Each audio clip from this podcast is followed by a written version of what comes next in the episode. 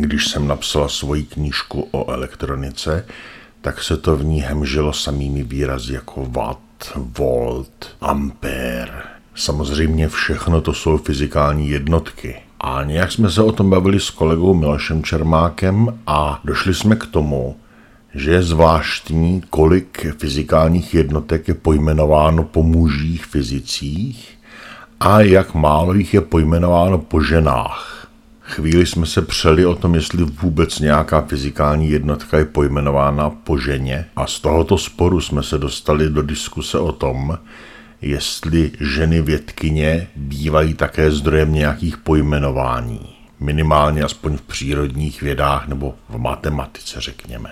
A tak jsme přemýšleli a vzpomínali na to, jaké slavné matematičky známe a asi po třech minutách usilovného namáhání jsem vykřikl Heuréka, já přeci jenom jednu znám, protože jsem si vzpomněl na to, že jsem někdy v 88. či 9. roce četl článek v tehdejší vědě a technice mládeži o fraktálech. A právě v tomto článku o fraktálech byla zmíněna známá křivka Kochové. Takže jsme začali hledat, abychom si ověřili, jestli mi paměť slouží. A opravdu mi slouží velmi dobře. Našli jsme hned několik zmínek o této křivce. Dokonce jsme našli i informaci, že křivka nese jméno po švédské matematičce Helze Kochové. A když jsme hledali její fotografii, tak jsme zjistili, že to je fousatý chlap v klobouku, který se jmenuje Helge von Koch. Ano, samozřejmě, Helge je ve švédštině mužské jméno. Takže žádná Helga Kochová, bohužel je mi líto.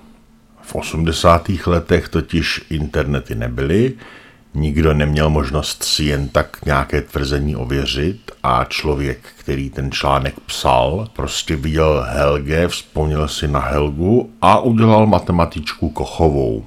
A bohužel do dneška křivka Kochové v češtině straší.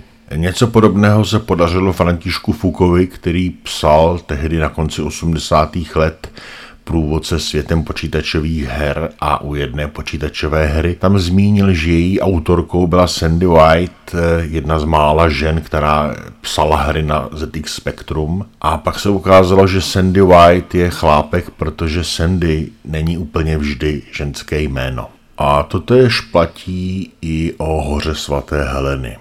Ano, já vím, máme ostrov svaté Heleny, Napoleon by mohl vyprávět své, ale hora svaté Heleny není horou svaté Heleny, natož sopkou svaté Heleny. Je to hora St. Helens. A to proto, že se nejmenuje po svaté Heleně, ale po diplomatu a hlavním tajemníku pro Irsko, který se jmenoval Elaine Fitzherbert a dostal titul Baron St. Helens. A po něm se tato hora jmenuje. thank you